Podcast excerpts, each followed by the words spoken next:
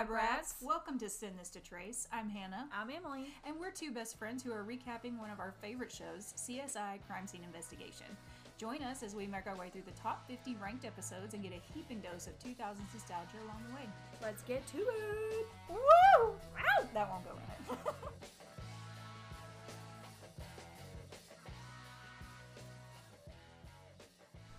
Welcome back to Send This to Trace, everybody. Hope y'all are doing good. So we're back for episode two, and if you have made it through episode one and continued on to episode two, Bless you. you're a star. and thanks for supporting this Yes. weird nostalgic podcast that we've decided to put together. So our episode for episode two is actually ranked number 50 on our list of the 50 greatest CSI episodes of all time. So we're at the bottom of the barrel for episode two. And this is actually the episode right after the one that we just did. So that was episode one episode, season one, episode seven. This is season one, episode 8 mm-hmm. and this episode is called Anonymous. And it took a real dramatic turn, so I'm really oh. ready to talk about Yeah, it. girl. so the way that we're gonna do this, because I messed up, is oh, instead of doing instead of doing the whole episode summary to begin with, we're gonna we've split it up between two cases because the summary that I base my summaries on and kind of you know write from, I didn't scroll down far enough to get to the second case, so. We've got my summary for the first case, and then Emily's going to read the uh, summary from fan- from the CSI fandom website, which we'll link in the description because I want to give them credit for uh, yeah. for the second case that we've got going on. So we're gonna jump Yeah, right on into this one. Because your boo didn't uh, make her own notes. We'll get there. We're ironing the kinks out of this Yes. website. Like I completely skipped this episode on the list actually, Yes. and we planned another one, and I was like, oh wait, I forgot the fiftieth episode on the list. So Back it up. So here we go with the first and primary case of this episode. So the episode opens with Grissom and Brass seeing double as they are called to an apparent suicide in a hotel room. The victim, Stuart Rampler, is dead in the room's bathtub on top of a sleeping bag. Along with the body is a recorded quote unquote suicide note in a callback to a previous case. And the details are shockingly similar to this first case of Royce Harmon, whose murder was investigated several months ago. Grissom makes the realization that Harmon's killer has struck again. Now, I have a question for you. Yes. So, I've not watched anything previous to what mm-hmm. we've been doing for this podcast. You have. Mm-hmm. Is this a previous episode, or is this just something that they're referring to that happened, quote unquote, in the past? I want to say that it was. Now because they remember. they gave an awful lot of details for it to be something they didn't cover in an episode but then some i saw somewhere written that sarah wasn't a part of the team when they did that and so because they're having to recap it for sarah too right and so i don't know if it's because I know he goes to the warehouse, and um, because Grissom picks up a hand because the the fingerprints right are found at the scene. Yeah, yeah, yeah. guy's, you know, whatever. so he's been at the warehouse before Grissom has. okay Yes. that's helpful so at least So- it's referenced in another episode I then. think I think so. I Okay. think it is. Um, I'll have to go back and look and see, but um, I actually meant to write that down because uh, the way this comes into you know because because it does a flashback or whatever. right Um, but yeah, I, I think there's some some sort of correlation like on the episodes before. and also in this hotel room did you notice the like brick tel- tele- television television? the television the television in the fancy um I just choked him on spit. in the quote unquote fancy hotel room is like It's so block. early 2000s. I mean, it was dear it God. was it was before early two thousands. It was like ancient, and it was like flickering on and off. And I was like, "This is not the TV they give you in this kind of hotel room." But anyway, it was a very fancy hotel. Very fancy. for it to have a boxy um, television. Yes. So, as Grissom continues investigating, he begins to share with Sarah, who's kind of acting as we are in this episode, like we don't know anything about this. The only fingerprints found at the first murder, Royce Harmon's, belonged to a man named Paul Millander, an artist who makes Halloween paraphernalia for a living and used his own hand as a mold for the creepy, bloody rubber ones that you can buy. which is creepy in and of itself. It's so weird. um, you you do you boo if you like that kind of stuff, but yeah, Royce Harmon's killer, the first murder, used one of these rubber hands to place prints at the scene to throw off the investigation. So Grissom gives Sarah this really fancy, like bright red powder and instructs her to find any fingerprints she can at this new crime scene because they're really going to have to dig if they're going to find ones that, you know, that can make sense. right, because it's a hotel, so it's yeah, just because they clean it doesn't mean you know Yeah, there's fingerprints other. everywhere. Yeah, yeah, that's ugh. To think about that is like really disgusting. But anyways, In the Um, morgue. so sorry, what'd you have? No, like I was just where he goes, where Grissom goes back to the um, lab Uh huh. because they're like, "Holy crap! Like this is the you know another or the same killer struck again." Yeah. Uh, going off the board, and Sarah was like, "What does that mean?" And uh, Catherine is like, uh, "The ones that got away." It's a giant fish bulletin board. I must have missed that Did because you I notice remember that? that? line, but I didn't see it. Yeah, no, it is literally a f- giant fish bulletin board. Grissom and it's is going a off the piece board. of work. Because he comes in, he's like, "All right, we're going off the board," and Sarah's like, "What? The what? the heck are you like, what?" talking you-" about? And Catherine is like, "That means this is the one that got away." Catherine's like been through too much. She just like caters to it like a child at this point. She's like, whatever. They've been, they've been working with, yeah. And so I thought that was funny. Um, That's hilarious. because it literally is a giant fish Okay, with uh, notes pinned to it. notes pinned to it. So in the morgue, Doc tells Catherine and Grissom that Stewart, the newest victim, had a muzzle stamp bruise on his temple, which means that he was forced into the tub at gunpoint. And this confirms that both Stewart and Royce were victims of homicides and not suicides. So they're pretty sure that it's a serial killer at this point. yes. At the hotel, Sarah finds nothing of importance apart from a bill of Stewart's that can that appears ready to be mailed off with an upside down stamp. She also discovers that even with Grissom's fancy powder, there are no prints at all at the scene. It's sterile, so it's been completely wiped down. Which is also very creepy Yeah. because it's a hotel and it's completely clean. Like that's just Also, was the detective in the hotel like giving you like weird sexual vibes with Absolutely, Sarah? yeah. Why, why was he like staring at her like is it that? like freaking creepy? and she was like, "Okay, Daddy-O, turn off the lights." Or Yeah, something. and I was like, like Are we watching Is something it that's established like that you all are have a friendship, or Yeah. do you just talk to people like that? no, Because but I it's mean, just a weird interaction. either way, it just yeah. because he's funny. not even in the majority of the episode. He's just No, he's like, in that the, like one um, scene, Well, that did he was he there like at the initial, possibly. and then he went to like go, I guess, kind of like quote unquote supervise. Yeah. you know, like kind of be like a 2nd Mm-hmm. a second person for that. Yeah, people are weird. um, it just yeah, don't do that. Don't do that. especially in Don't call people Daddy-O. Yeah, especially in a bathroom. Oh, she also said the line, "I love bathrooms." No, it's disgusting. She's like, I just found like you oh. won't believe how many bathrooms that I've hotel So bathrooms that. I've found like these. I found like a millions of pictures. thousand prints, and Like, he's like, "Wow, nasty. I'm real turned on now." Yeah, it's, yeah, it was a weird. Di- There was a tension. dialogue. Yeah, it was weird. Yeah. So, Catherine and Grissom's next stop in their investigation is a visit to Royce Harmon's mother. She provides them with a recording of her son's voice to confirm that he is speaking on the suicide recording. She believes the voice is not her son's. We get our first interaction with Greg. Hallelujah. He takes a look at the stamps on the bills that Sarah collected and determines that all but the upside down stamp contains Stewart's DNA. So the upside down stamp has DNA from someone unknown. Sarah refers to the killer as quote unquote anonymous and believes the killer to be playing with the team, giving them a set up clues and dead ends to follow. Ugh, which like makes me just cringe. I know. Like when people use their noodles that God has given them uh, to outsmart uh, CSI people. Yeah. Don't like it. Mm-mm. No. Don't like it at all. Catherine and Grissom. Grissom. Grissom. Grissom. Catherine and Grissom visit a very suave jazz producer who takes a look at both suicide recordings and the recording provided by Royce's mother. And he was hitting on Cat. Why? Yes. Why? Was that not the most uncomfortable scene? Yes, he like looked her up and down. Yeah, and Grissom is like, move on. Like he just he's so I guess different. everybody's horny in 2000, so everybody's horny for everyone of the opposite sex, I guess. Uh, I put uh, Disco Placid and Catherine flirt. Grissom is not about it. what? He's like standing there, like, "Dear God, please, like, move on. Like, Yeah, I wrote- important things." I wrote music producer be wanting Catherine. so it's determined from the suave jazz producer's voice or his findings that both voices belong to the victims and both are identical apart from their personal details.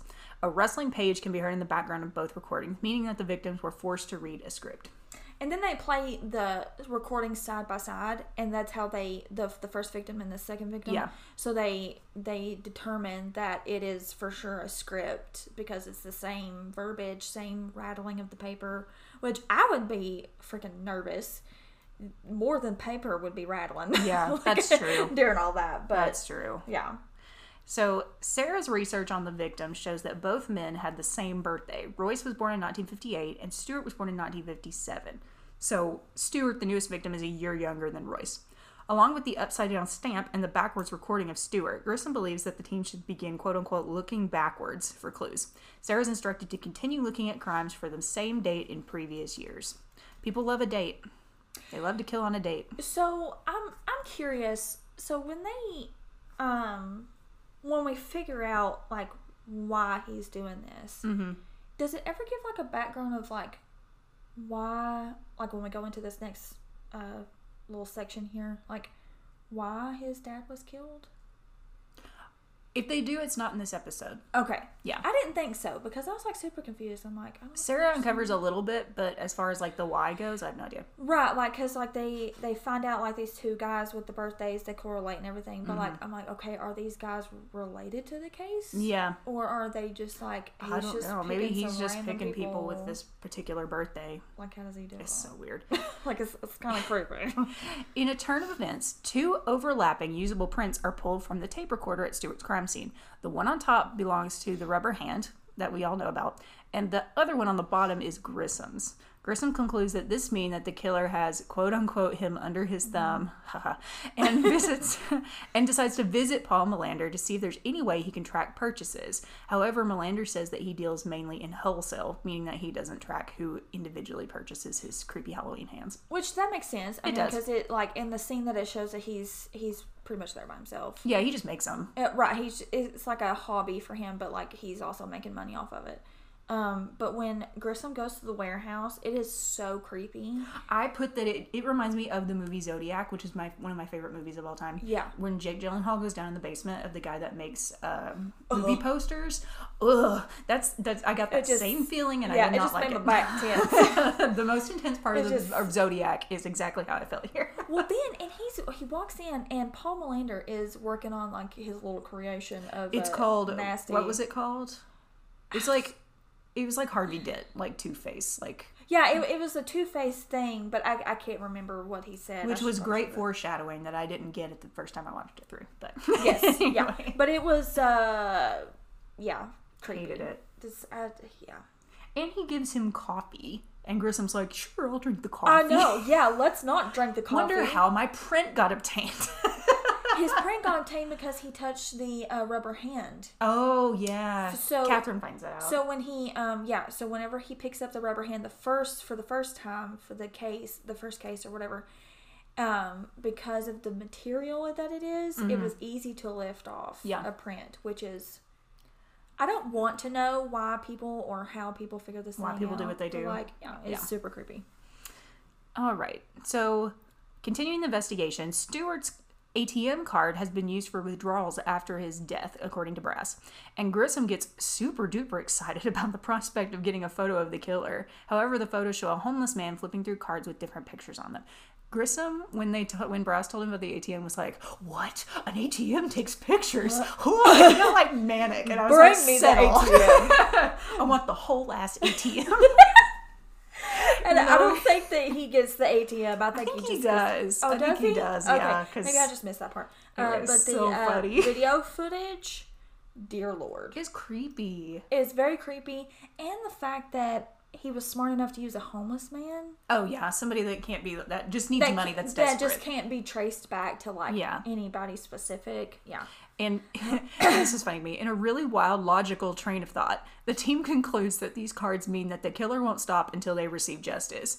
I was uh, like, yeah. y'all are taking so many leaps here to think that this is what this means. I would have no idea what that meant. I it's like these hands crushing a dove and like letting the dove free. And Catherine's like, or Sarah's like, the dove means justice. like what? I thought a dove meant peace. they say that, and then I think she's like, oh wait, it's justice. That that doesn't that doesn't make any sense. It's so stupid, but I yeah, just- I I was don't like, know. they really didn't want to take the time to have them actually figure it out. Did you notice the uh, TVs that they were reviewing the Uh-uh. footage on? no, Dear Lord. they super old too. They're like mini TVs, kind of like the, like the at the uh, casino. Or Oh, yeah. like in the security room where they've got like 500 different Um, dear Lord, at the uh, quality of those uh, box TVs, Those boxes. yeah, Good yeah, gravy. It was it was crazy. Brass tracks, tracks down this homeless man who says that he was paid to flip the cards by a man who eerily fits the description of Paul Millander. Grissom is furious with himself for not seeing this sooner and heads out to Millander's warehouse with Catherine and the SWAT team. Meanwhile, Sarah, through her research, finds that Millander's father was forced to commit suicide on the same day that the two victims were, were born, back when Millander was 10, with Millander witnessing the incident. So, So- he watched, whoa, he watched two people force his father to commit suicide, and so on like the same date that these two men share a birthday, and then decides to repeat it with other people. Is it people at random that he finds? I'm assuming because 'Cause they got to be kind of random to like have the birthdays fit. Because I was like, well, how is he finding that specific date and like person and stuff um, if they weren't related to? Yeah, You know or if I he just like has access to some kind of like weird database, Like database, yeah. and can look up stuff he's not supposed to. Oh, That's the only thing I got. I mean, I guess public records. Yeah, it was very It's quick. They kinda- didn't spend very much time on it. Sarah I was like, I know, I found this like- out. I was like, that's why I was asking earlier. Yeah. I'm like, so what is it? Is what? do- What do these two men have to correlate with? Yeah. that doesn't make any sense at all. no. It's like a, a not that a person who kills has to make sense because a lot of times they don't have a profile at all. No, and Like it's it, this guy just seems to enjoy puzzles, and he seems to enjoy like messing with Grissom and all of that stuff. yeah. So he enjoys making stuff solvable, solvable, I believe. But when the team reaches the warehouse, it's completely empty, uh, which is a stark contrast from when Grissom visited the warehouse earlier that same day, and he's cleared all his shit out And how he managed that as a one man as one man. I don't know. Like I yeah. Only thing in the warehouse is a single note for Grissom, and it is blank inside. It's a very creepy sequence. Uh, Paul Millander then visits the lab and leaves a message for Grissom at the front desk that a friend stopped by, Oh, and yeah, then he like is- salutes the cam the security camera on his way out. Yes. Ugh. Which is super creepy. So creepy. Super creepy. Um, so let's talk before we go on to the next case. Let's talk about uh, Greg's uh, choice of fashion here. Okay. Um, so Because yeah, Greg is Greg's in a couple of scenes depending on which case you're talking about. He's in the first one, and then he's also part of the second one too. I think- I right, think yeah. I, I think a little bit too. Yeah. Um, I don't think they give him much credit in his style because his lab coat always covers his his funky shirts. Yes. Um, so it's a little disappointing. Uh, but he had like the spiky hair. Yes. And was looking pretty cute, you know? Yeah, we'll do. Um, this will be how's it's- it's how's Greg looking? Because yeah, I wrote down the gel and the gel in this boy's hair.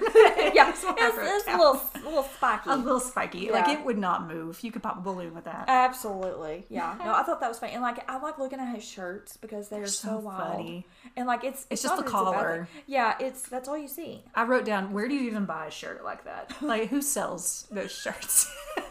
Well, like, Like a we clown said store? in the first episode that we did, um, the early two thousands were struggling with uh, identifying themselves uh, as as a as a whole Mm-hmm. yep. society. Greg's just his own Um, man, He absolutely. I don't think he cares about. which I think is why. I thought he was so cute. And I know my day, husband still thinks just- that we're crazy. He's like, "You found that dork." I think we are, attractive?" But- like, "Well, you know, when you're when you're twelve and thirteen, Yep. fourteen years old, yeah, Yeah. yeah, that'll do it. That's all. I we don't got have for- much to go for. No, on- on- we on don't. that, Yeah, And that's all I've got for how's Greg looking. Did you have any other Greg notes? because he's not. He doesn't show up that much in this episode. He doesn't show up in He's these like first little like few bits. Like he's there. He's yeah. just like the go-to lab guy, yes. and they get other people to fill those shoes later, and so he becomes more part of the team. Yes. But I also found before we move on. So Uh-huh. sorry, squirrely. Um, I also found um how uh often often uh Greg shows up and what? It's it's a graph. That's Yes. amazing. uh 326 times in the whole like 15 seasons. That's incredible. Send that to me. it's it's on that uh, site. That is so. I'll have to figure out how to funny. how to You probably have to search like his name, I guess. I think I think that's what Like I his did. I was like trying trying to like look at the characters and stuff. That is and so I freaking found that, and I was like, okay, I have to print this and show this to Hannah. Oh my gosh, that is so funny. We'll put it on our Instagram eventually. Yes. Or link to it. So uh, on on these ones that like where it's like showing that he's not there, I th- I read on there where he's not like credited He's credited at the like until like, more into. he's not the in the theme seasons. song. He's like in the beginning bit, like where they have like guest Right. quote unquote guest stars. Right. So he's not like really cr- credited. So I think that's what that part is. Yeah. Where he's like in those episodes, but he's not like focused on like oh yeah he's he's part of the team kind Yeah. of thing because he's working the lab or whatever. Gotcha. That's Uh, awesome. yeah, whoever whoever made this table, bless you. If you're a Um, contributor to the CSI fandom site, we we owe you a debt of Yes, gratitude. absolutely. Yeah, uh, you you go girl. um, because I had to print it out and it's in my notes. So yeah, Yeah, that's the Well- first case, and I, like during the entire course of the episode, there's two cases going on at once, which is something that CSI does a lot of the time. they So- flip back and forth. They do, and it is it does make more sense to do the summaries where you've got one case and then another case. okay. So the this second case involves Nick and Warwick, and their little bromance Lord. competition that they have. That's Yeah. kind of really cute. And like I said, I know, I, and I don't know where I got Alex earlier, uh, so please forgive me. For Emily that. thinks that Nick's called Alex. I don't know how I, I don't know how I managed that. Um, pulled that one out of my butt. Uh, but his name is Nick. Okay, not Alex. Not and Alex. Pray that I don't um, call him Alex during all this. um, but for the for the second case, because like I said, they kind of flip flop back and forth um, between the um, anonymous, quote unquote, anonymous Mm-hmm. person and this. Um, so this one's a little more. Uh, It's lighthearted. You just literally stole the words out of my mouth. Sorry. I was like, is that insensitive to like say that it's like a lot? And I wrote this down because the the quote unquote victim in this case does not die. He he lives, and so it makes their like kind of corny competition type of thing easier to digest. Because I wrote that down, I was like, thank God they're not like actually like doing a contest over how someone was actually murdered. like it's a lot more Yeah. sensitive to do it to someone who's alive. Is it is it why they possibly added this case into this is because this is a potential serial killer that kind of like lighten the Pro- yeah, lighten the mood because that can be kind of a heavy subject of like serial killers. yeah. Um, but yeah, it is hilarious with the bromance that Oh, they it's so have, and. I absolutely love it. Um, which in the uh, next episode that we're gonna do, that's why I told you I cannot wait to do it because when we get to the certain They're- scene, I know which exactly which scene you're talking about. yes, their bromance gets uh, Oh, a little so spicy. good. I forgot how much I love that. Yes. Um. So I think their character. Well, well, okay. Let me put my thoughts on that. Like after. Yeah, Yeah. we'll start Uh, with a summary of Yeah. this case. Sorry. I, I I get too I get too excited about this. No, you're is- I just love this. um. Okay. So uh, the second case is um. Uh, a man named Walter Bangler. I think so. Is that how? Mm-hmm. Okay. Um, so Nick and Warwick are called out um, to the Hoover Dam, where they see a reckless driver has uh, driven off a cliff, and whenever they um, get to the scene, obviously you know everybody's working hard to to get to um, the person in the car, like the they're using the jaws of life to kind of get get in there.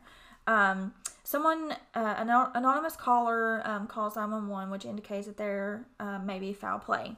So, yeah, I can kind of see where they do that. So, when Nick and Warwick arrive, they find the victim, Walter, unconscious in the back seat. Um, however, the driver is uh, unaccounted for. Um, aside from the car the car wreck nick finds an empty bottle uh, a beer bottle nearby and speculates that the driver was drunk um, because the beer in the bottle was still cold when he picked it up. Um, so they kind of bounce off that theory. And i put uh, nick and work are always uh, competing while solving their case they bet once they get up to the top they make bets and it's like come on guys I have a thing. So I wrote down Nick convincing Warwick to gamble when my dude got a problem. i didn't even think Oh, about he's got a that Which I guarantee Dick Nick Dick. I guarantee Dick, Alex, Dick Alex Nick N I C K Nick Nick. Probably I guarantee he doesn't know about it. Otherwise he wouldn't do it. But he's like, I bet you fifty dollars. And then I don't get out of bed for less than a bill. Bill. I wrote that down too. I don't get out of bed for less than a bill. Uh, it's Yeah, like, boy. Nick, use your context clues. Warwick's got an issue here. He's he's Be clearly a good gambler. friend. Yes. okay, so they're at the bottom of the cliff. They um, discover the beer bottle. Um, so they go up to the top of the cliff. Nick measures the tire tracks in the road and estimates the driver was doing at least 70. Um, grooves in the dirt from the car's frame indicate that it balanced on the edge of the cliff, which, dear God, is scary It's terrifying. before it before it fell over. Nick believes that they're looking for a quote unquote phantom driver, as footprints point towards someone running from the scene. A second set of tire tracks nearby led Nick to guess that someone drove by, picked the phantom driver up, and drove him to the hospital. However, Warwick spots another set of footprints that indicate someone walk up, walked up to the edge of the cliff, um, and he believes that it was a crime and not an accident. So that's their bet. Is that Warwick thinks it's a crime. Nick thinks it's Foul not. play Yes. versus a Nick thinks it's yeah. yeah. Uh, I wrote down at this point. I said I kind of get the vibe that Nick and Warwick are in love. They have a I was gonna be like, now kiss, no. kiss. yeah. Anyway, Um, so in the hospital, Nick and Warwick are informed that Walter, our victim, is heavily sedated and won't be coming off of his medications for 12 to 24 hours. Um, so they're kind of bummed that they can't talk to their victim. Uh, Warwick observes that there are tan lines on Walter's finger and wrist. However, um, there is no watch or ring among his personal effects. The only thing collected from Walter is a wallet uh, that has no money, and based on this, Nick and Warwick double their bet. yeah. So, So they it's- think Warwick's like, oh, he's definitely been robbed. Right, yeah. For, so that like supports Warwick's theory of a um, foul play gone wrong. They he got robbed, you know, and left him there to die. Um, so Warwick checks out six different medical centers, but finds no evidence of their phantom driver. The 911 call made at the scene comes back to a Vegas area cell uh, area cell phone, but no name is connected to it yet. Uh, Nick discovers that the car is registered to Walter and that it was rented from the airport three days ago. Signs point to a Vegas vacation. However, Walter only packed one change of clothes. His ring and watch are still unaccounted for, making Warwick's theory look like the more correct one. Nick uh, superglues the car and is able to find several prints on the steering wheel and dashboard. I went, I was like, superglues what? It's the the stuff that he like fumigates Yes. uh, the um car with, and I'm like, what? Yeah, I don't know why they he didn't it glue nothing. I didn't see him glue anything. He like puts the Um, car back together. Yeah, so that's what I get for not doing my own summary. Sorry. Um, thank you, fandom. yes, Uh, thank you. Whoever You're linked in the description. Yes, absolutely. uh, we we ain't got time to be copywriting. um, so it's confirmed that Walter's fingerprints are on, on the car, but there are speckles of blue dust in the ridges of the fingerprints. Nick and Warwick take a closer look at the sample, but neither knows what this blue dust could be, which makes sense because it doesn't match up with their two theories. Yeah. like they're, they're two totally different theories, and like like what the crap is this? like blue dust. Um, so which then again, like it could like kind of quote to like uh, quote kind of point to like drugs, like drug related Something. kind of thing. You know what I mean? Yeah. Um, but that was kind of my initial thought. But then obviously we'll see that it's, Yeah. that's not the case.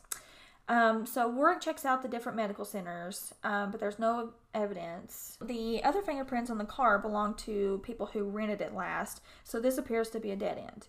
Based on the tan lines, lack of money in the wallet, Walter's bruised face, Warwick's, Warwick's um, Warwick, hello, his Nick name is Warwick Warwick. not Warwick's.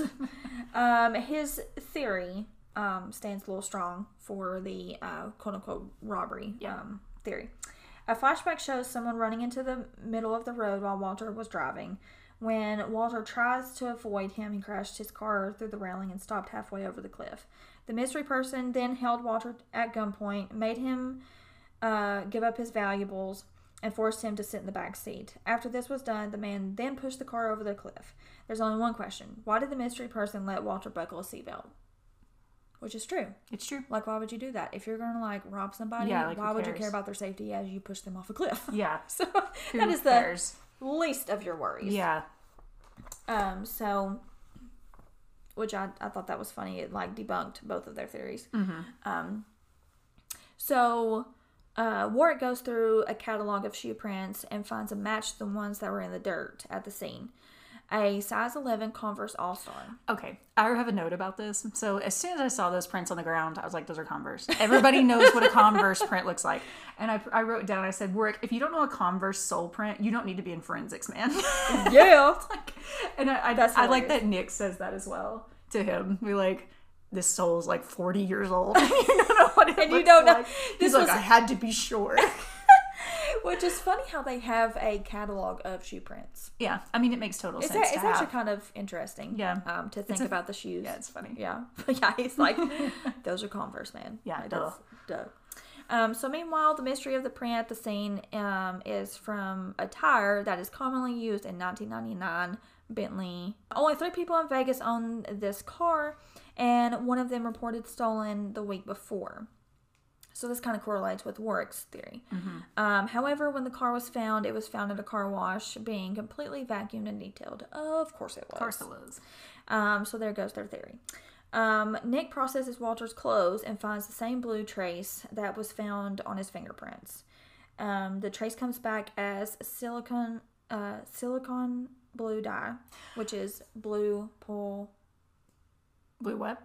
It's pull Q chalk. There we go. Oh, that's I right. yeah, I- I couldn't get my words pool out. cue chalk is kind of That- hard to that's say. That's hard to say, So yeah. when Greg is in that scene where he Yes, runs the trace for them, He's working And- that lab coat. I just wrote somebody get Greg a better printer because that was like the 19 like it's like get them a laser copier. And what's funny is that kind of Greg kind of plays with the like kind of makes fun of them for y'all making making their little shenanigan bets. yeah. Um. Uh. Oh, an another. so when they they kind of like go once they find out like what the um blue dye is, Mm-hmm. they kind of go to like this little break room kind of thing and kind of bounce off their theories or whatever Yes. and Nick is like, um, because he looks disappointed in because his theory is just Yeah, like, they debunked. take this time to like summarize their theories and why they could both work and toss a football around. Why is a football in the lab? I think it's just a fidgety thing, and like a fidget toy. that- the 2000s. We didn't have the fidget spinners. The Okay. freaking footballs. Yeah, we got we had to actually use a football. I mean, I guess they have a uh, they have like a Game Boy or something in there too, like a GameCube. Yeah. Also, so Yeah. I guess they have So football Nick to is pass sitting around. there. Warrick is kind of pouting, and Nick is like, "Want me to make you a bottle so you can go night night?" And Warrick's like, "Want me to clack that jaw and make you go night night?" I loved it. I love it so much. their chemistry is like spot on. yes, it's actors. great. It's and it it continuously gets better. Like Mm-hmm. it it builds on that. So again, they compare their theories um, in this little break room. Nick's uh, hypothesis um, that Walter was playing pool in his fan- uh, with his phantom driver, and the drunk driver crashed the car. the The driver got out of the car and ran off, leaving his friend in the back seat. Warrick agrees that Walter was drinking and playing pool, but thinks he was driving alone. He was flagged down by a man, uh, skidded and hit the railing, bouncing on the edge. He was then robbed, forced into the back seat, and pushed over the edge. They admit that both scenarios work, but can be uh, can two solid theories, both backed by evidence, be correct? Um, to be sure, they must talk to Walter to find out what really happened. Nick says a quote after he does his theory that I wrote down because it's so stupid. It says, like a laxative, it works. What Who wrote that line? What a yeah. Whoever did that analogy um, must have been having some poop like, troubles. did you come up with something else? like a laxative, it works. That might be a saying that I just don't know. Uh, but maybe it's just- yeah. uh, just yeah. So funny. Lord Anyway, continue. Um, so they go um, to the hospital, and Walter has woken up, and they're given two minutes to speak with him. Walter tells them that he gambled away all his money at the pool hall, including his watch and ring, and then tried to drive home very drunk. He swerved to avoid an oncoming truck and crashed into the guardrail. Now, in a tight spot, he moved to the back seat, buckled himself up, and waited for the car to um, go off the cliff. It turns out that buckling his seatbelt saved his life. The stolen Bentley could have been at the scene at any time over the last week. So poor Nick and Warrick look so defeated. They do. It's really sad. And the doctor that's like kind of behind him is like, whatever, Dummies. like because of their bet. And uh, they look so defeated because none of their theories work. Mm-hmm. Um, the poor man was just drunk, and how he thought to get in the back seat and put a seatbelt on. Adrenaline makes you do crazy shit. Yes, it does. Yeah. Um, so they Nick and Warrick agree that the bet is over, or uh, that the bet um, there's no winner and no loser. Yep. Um, however, they choose to double it, uh, double or nothing, when alerted about another crime. I'm like seriously, like you just you just went through all of this, and were I think you're just your ego was just Oh yeah, they're they're little. very much man's men, aren't they? yeah. And uh, my only note for that section was Nick's kind of looking fine though. Girl, he ain't got them parachute pants on again. no, he's wearing like normal. He ain't like got like wide hips and Anyway. corduroys. Now that we've gotten to the end of our summaries, we might Yes. as well jump into uh, fashion. Dear Lord. So I had a few notes for fashion. Yes. Sara's purple coat throughout this entire thing was awesome. I loved it. She looked so cool. It I was like, lot. I would wear this. Yeah. It was kind of a lot to have these big square buttons on it, but it looked I really, mean, really you cool. know, as long as you're comfortable. as long as you're comfortable. You know. Uh, I also wrote uh, the mother of Royce Harmon, who had like that pillow with his voice in it. Oh, yes, there. yeah. She was wearing this like uh, black widow like pink bathrobe. So like, she looks like she was a murderer, kind of how she was dressed. She looked a little creepy. She looked a not gonna little bit, yeah. Like she's got, she needs to talk to somebody. she needs a therapist. I also mentioned Warrick's pullover with the chest pocket. So like while he's sitting there listening to Nick and tossing the football, he's got this like zipper pullover on, and it's got like a pocket across his boobs. Does it really? Yes, yeah, I think it's a pocket. Otherwise, I don't know what it's for. but it looks like a little pocket. It's like just put his little snacks in there. so funny. Maybe a piece of gum. And in the flashback from the bar, I said somebody's wearing a glitter vest. Oh dear. that, like real quick, I swear I saw it. I might be wrong, but no, it's probably there uh, because it is a bar in the early 2000s. Yes. Um. So you know, trashy. yeah, Uh, because that was a sketch bar that he was at anyway. yes, So, but yeah, I agree. Uh, the the fashion with Catherine was real simple. hmm it was better this time. It was, yeah. Yeah. We ain't, we ain't got the belly showing. Yeah, Um, she did. She looked very her professional. her shirt was tucked in. It was long enough to tuck in. Okay. Um. So her, yeah, I think everything was fairly. yeah, it was a fairly tame fashion It, it was, yeah, except for Greg's shirt, which Yeah, which is, we already talked about. is fun because Yeah. that's that's Greg. It's, it's Greg's. yeah. So. We'll we can't a we can't complain about his his fashion choices. Okay, so for Does This Hold Up? I didn't have very many notes for Does This Hold Up. The only thing that I wanted to kind of talk about is do CSIs typically go to scenes with the SWAT team? Oh, Do they do that? Because that's the thing, like, the CSIs always respond to the crime scenes because we're watching the CSIs show. Like, it's their show. So, in Right. order for us to go to the crime scenes, they gotta go to the crime scenes. right. I just. It's very, Is it it's something that maybe- bugs me every time because I'm like these are just like Does it depend on the the type of case, maybe? Because like it's Possibly. a high profile like murder maybe versus an and I mean accident, Grissom's kind of directly involved I guess but maybe. I don't know it just it kind of I guess I just didn't realize it, it was SWAT. I guess it was. yeah it just like rubs me the wrong way Huh. I'm, I always notice it Maybe it's just like the profile of the case that like just just to keep them safe while they analyze it. I guess maybe. I don't know. unless there I guess unless there's evidence for them to take like that note for Grissom maybe that's something we research for next Oh, time you're talking about the warehouse. yeah the warehouse I think it's because like he is basically a wanted man, Mm-hmm. and they're breaching a warehouse, and they don't know what's going to be in the warehouse. yeah So that I, okay, I can see why SWAT would be involved versus Yeah, I like, can just, see why just SWAT's regular involved. cops I just don't know why they need Catherine and Grissom to go because they're But a team. Duh. Yeah, yeah. I mean, in this case, it works out because Grissom's got to get that note, that quote Yeah. unquote note that was left for him, Yeah. and all of that stuff. But it's just something that I always notice. Like they're always Yeah, I didn't think about along. that. yeah, I think it's just like the the severity of the case, maybe. Yeah. Um, for safety reasons. Um, and plus that was a warehouse, so you don't know what you're gonna walk into, kind of thing. right? Um, so that may be why they did the SWAT thing. Yeah, That shows you how much I pay attention. yeah. That's the only thing Um, I had for does this hold up. You got anything? Um, no, I th- I think uh, as far as that's concerned, I feel like everything was pretty realistic, pretty quote unquote pro- protocol. Yeah. I've like heard of. Um, just the voice watching- voice matching technology is a thing. I don't know if it works exactly like how Mr. Jazz producer did it, but Yeah, voice comparison and analyzation is is it's a thing people use all the yeah. time.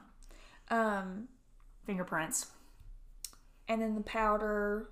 ATM Is- photos. I mean, yeah, Those those are pretty standard. I feel It like is. the protocol was pretty quote unquote generic. Yeah. Of nothing too like.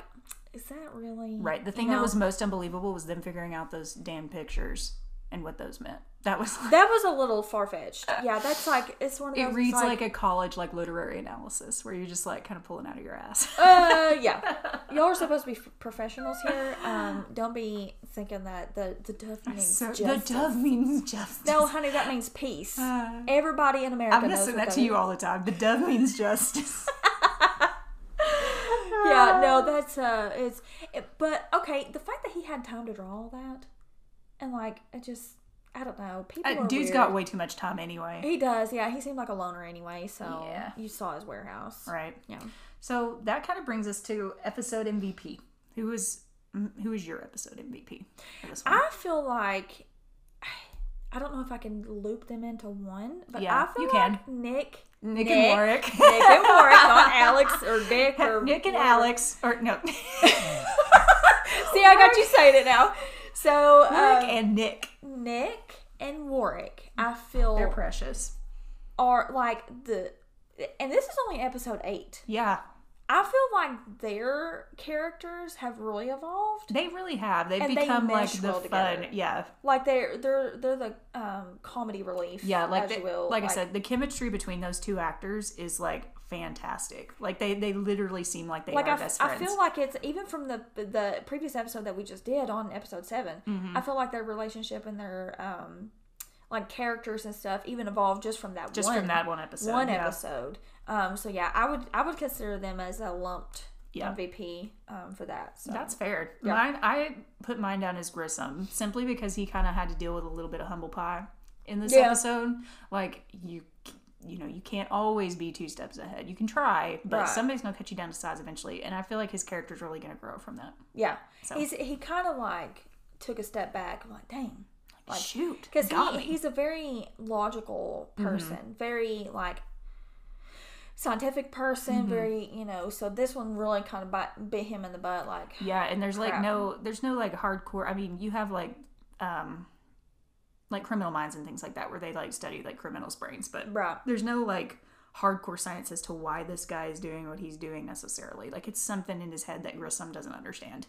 right, and Mm-hmm. he he's kind of caught off guard by that because he feels like he can piece together the psychology Yeah. of the crime, just like the the previous episode. Mm-hmm. Um, I feel like he could piece that together a little better, and now this one is like, well, crap! Like, why is he doing this? Yes. you know, he's trying to find a pattern. He's trying to like stay ahead, but he he just can't. Yep. So no, I agree with that. Yeah. Yeah. So Grissom and Nick and Warwick. I guess it's time to rank the episode. We've gone through all of our notes. Yeah. So one through five. How do you rank Anonymous? Um, I feel that we're around a three. Um, because the heavy subject matter and then the comic relief, I guess, Mm-hmm. is kind of meshed well together. But it's not like, but it's I can also see why it was on the fifty. Yeah, number fifty. Yeah, number fifty on the list. I feel like it's a very quintessential CSI episode. You've got your serious bit that like follows a serial killer or somebody mm-hmm. that they've been tracking for a while, and then you've got your one-off like not comic relief, but like smaller case that can kind of have a little bit more fun with and all that stuff. Right, And yeah. you've got the whole team working on it. It's it was a solid three yeah. for me as well. I really enjoyed it. Oh, we matched. Look at Look at that. Great minds think alike. Yeah. So yes, I think this one's definitely a, a excuse me three out of five, and I do think it deserves its rank at fifty. For sure. From what we've from what we've seen so far, I think it definitely does. I think the first episode that we watched was ranked way too high because I enjoyed this episode more Yeah. than that. So Yeah, it's yeah. The subject matter was still pretty heavy, so I can see why that one was ranked up high. Mm-hmm. But I don't think it should have been in the top ten. no, definitely like not. it, even even this one, I feel like is rightfully placed Mm-hmm. in number fifty. I do too. Um, so I don't really have a problem, even though the subject matter is is a little heavy. um, because of a serial, serial killer. That's always a scary thing because that's not always a formula that you go by. Yeah. kind of thing. Yeah. Whereas the other one was like shown as like a culty kind of thing, But then it was. but then it was more of an incest kind of more of an SVU type of thing. yeah. So um, yeah, we're we're definitely gonna have to work on our own ranking list, um, Yeah. which is gonna be super exciting. I know. because that does not need to be at number eight. No. like I can, I can think of plenty of things that could be at number eight. we will get there when we will share our entire rankings at the end of this episode. Yes, but absolutely. thank you all for sticking with us through this humdinger of a of Yes, a CSI episode. yes. We're Bear through two us. episodes now. Yeah, bear with us. This is a lot of fun. We're still learning. We're, Um, we we had a big snafu trying to get our microphones to work. In the meantime, between episodes, please check out our Instagram at send this to Trace Pod and check out our email address. Send us any episodes that maybe aren't on the top 50 list. You can Google the IMDb top 50 CSI episodes. Uh, if there's any episodes that you love that aren't in that list, shoot them to us in an email. That's send this to tracepod at gmail.com. And maybe we might do some little, like, tiny little bonus episodes with some episodes that people suggest for us. Yeah, absolutely. And some fun. especially if there's any Greg nostalgia. Yes, that's another thing. We want Um, to do because Greg's in a lot of the episodes that we're not covering. Obviously, everybody is, but there's some really nice little tidbits of Greg that we've discovered watching through some of the other Yes, episodes that are so good, and we have to share them somehow. So if you find any Greg nostalgia or Greg fun that you want to share with us, send that send that our way as well. And it doesn't necessarily have to be in order unless you No, want it in yeah, order. just no. Send it to us as you come upon it, and we'll make a note of it. And and and then we'll try to categorize how to Mm-hmm. We'll try to organize that it. in. Um, but yeah, definitely. Um, and in the sh- in the show notes, we'll we'll put all like all of our references and our links and stuff Mm-hmm. um, uh, as well. well, thanks for hanging out with us, guys. Talk to you later. See you. Bye.